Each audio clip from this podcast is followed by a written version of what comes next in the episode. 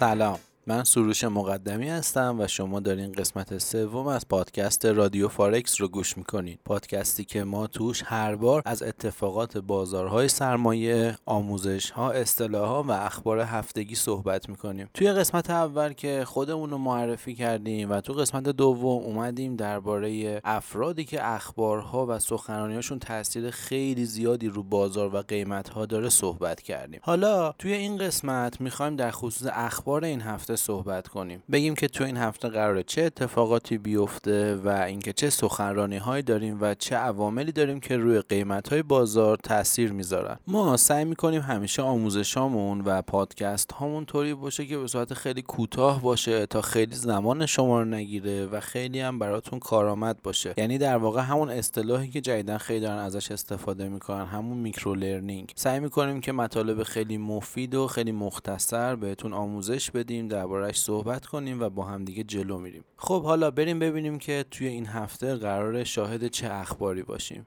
امروز هم سه شنبه 13 تیر 1402 هستش که ما داریم این پادکست رو برای شما ضبط می‌کنیم.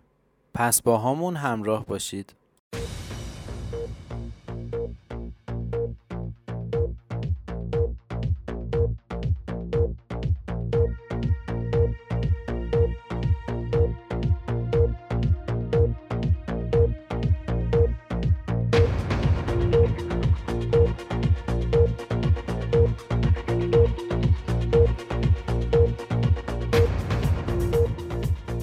یکی از مهمترین اتفاقاتی که فردا قراره توی بازار بیفته یعنی چهارشنبه 5 جولای اینه که نشست اوپک فردا. حالا این نشست چیه؟ این نشست دوبار در سال برگزار میشه و تاثیر خیلی مهمی روی بازار داره. تمام کشورهای عضو اوپک توی این نشست شرکت می‌کنن و تصمیم گیری می‌کنن برای اینکه چقدر نفت تولید بکنن و چقدر نفت فروش داشته باشن. این کشورها کشورهایی هستند که چهل درصد تولید و ذخایر نفت دست اینهاست و ایران هم جزو یکی از همین کشورهاست.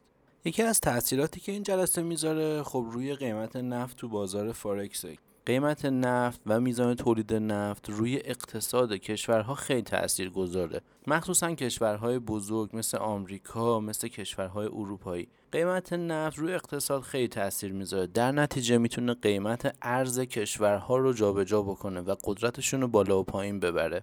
به همین خاطر تاثیر این جلسه اوپک و تصمیماتش روی تمام نمادهایی که یک پایشون می‌تونه ارزهایی مثل یورو، مثل دلار و مثل پوند باشه خیلی بالاست. نکته ای که وجود داره اینه که این جلسه نشست خبری نداره یعنی رؤسای اون به صورت رسمی نمیان که کنفرانس خبری برگزار کنن و اخبار و تصمیماتشون رو اعلام بکنن ولی خب مسئولین با خبرنگارها در ارتباطن و خبرها و گزارشهایی رو از جلسه به خبرنگاران میدن. برای همین تاثیر این جلسه توی روز روی بازارهای مالی خیلی زیاده و به صورت مستمره. یعنی هر موقع که یه خبری ازش بیاد می‌تونه یه تاثیر بزرگی روی بازار داشته باشه. واسه همین میزان حساسیتش رو همیشه تمام روز می‌زنن.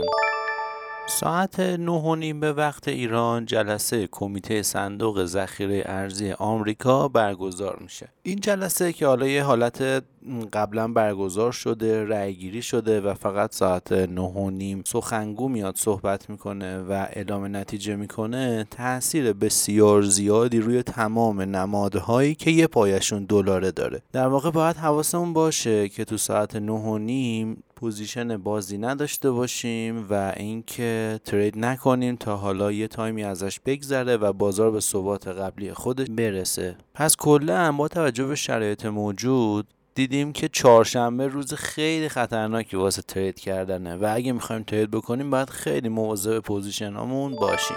بریم سراغ پنجشنبه. پنجشنبه هم روز خیلی پرخبریه. ساعت 15 و 45 دقیقه به وقت ایران. یه خبر مهمی توی آمریکا داریم که روی نمادهایی که یه طرفشون دلار هستش تاثیر خیلی زیادی می‌ذاره.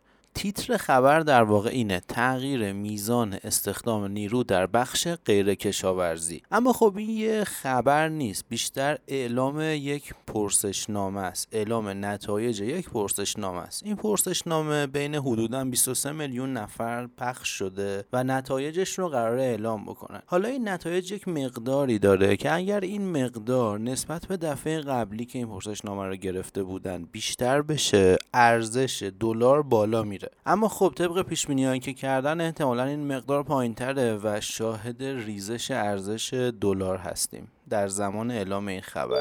و اینکه آخرین خبری که اعلام میشه توی روز پنجشنبه ساعت پنج و نیم به وقت ایران هستش که شاخص ایجاد موقعیت های شغلی جدیده. این شاخص یه مقدار دیر اعلام میشه اما تو نوسانات قیمت بازار تاثیر می‌ذاره. دقیقا مثل خبر قبلیه که اگر مقدار شاخصش از دفعه قبلی بیشتر باشه ارزش ارز میره بالا و اگر کمتر باشه ارزش ارز میاد پایین. طبق پیش هایی هم که کردن احتمال خیلی زیاد عددش کمتره و فردا فکر می‌کنم که تو اعلام این خبرها روز بعدی برای نمادهای وابسته به دلار باشه. و اما بریم سراغ آخرین روز هفته معاملاتیمون جمعه. دو تا خبر مهم داریم. ساعت چهار به وقت ایران. اولی تغییر در میزان استخدام نیروی کاره و دومی هم میانگین درآمد ساعتی در طول ماه برای آمریکا. این خبرها ساعت چهار اعلام میشه و هر کدومش خیلی تاثیر زیادی روی نمادهای مربوط به دلار داره. توی این خبرها ما فقط باید حواسمون به این باشه